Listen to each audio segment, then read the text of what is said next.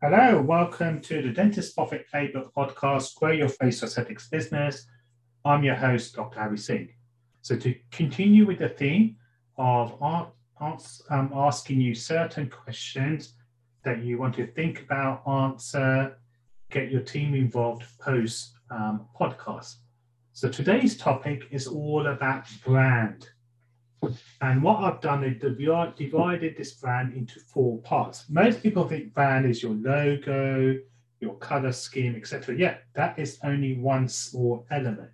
What I want to do is your brand is how your patients feel about you. When you say your clinic name, your business name, what feelings does it give your patients, your existing patients, and also your future patients?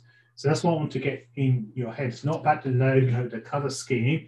It's about the feeling your brand gives you.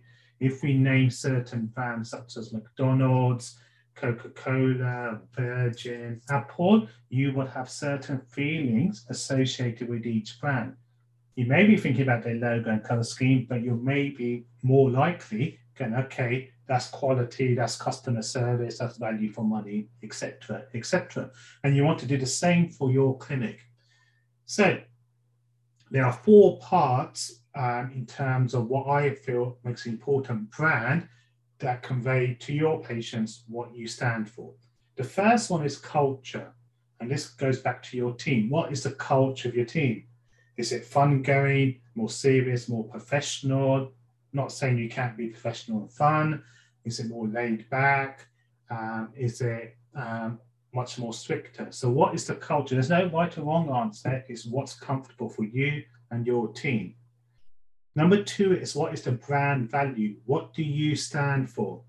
Is it over delivering, added value? The third part is your position in the marketplace. We all have a position. You could be cheapest chips, you could be the Harrods, could be something in between. The same again, it's no right or wrong, it's what position in the marketplace, because you need to know and your patients need to know what is your position in the marketplace. And the most important question, which I've left to the end, is this What aspect of your brand will make the biggest difference when people choose to do business with you? One of the most important questions I worked out when I was starting my own clinics. What aspect of your brand will make the biggest difference when people choose to do business with you? So, in summary, brand is not the logo, not the color, it's the feeling your patients have about your business, your clinic. And it's divided into culture, brand values, position in the marketplace, and the most important question what aspect of your brand will make the biggest difference when people choose to do business with you? Thank you for listening. To make the most out of this podcast, please send please spend 30 minutes making notes, answering those four questions, and articulating to your team and your patients. And I will actually get the team involved.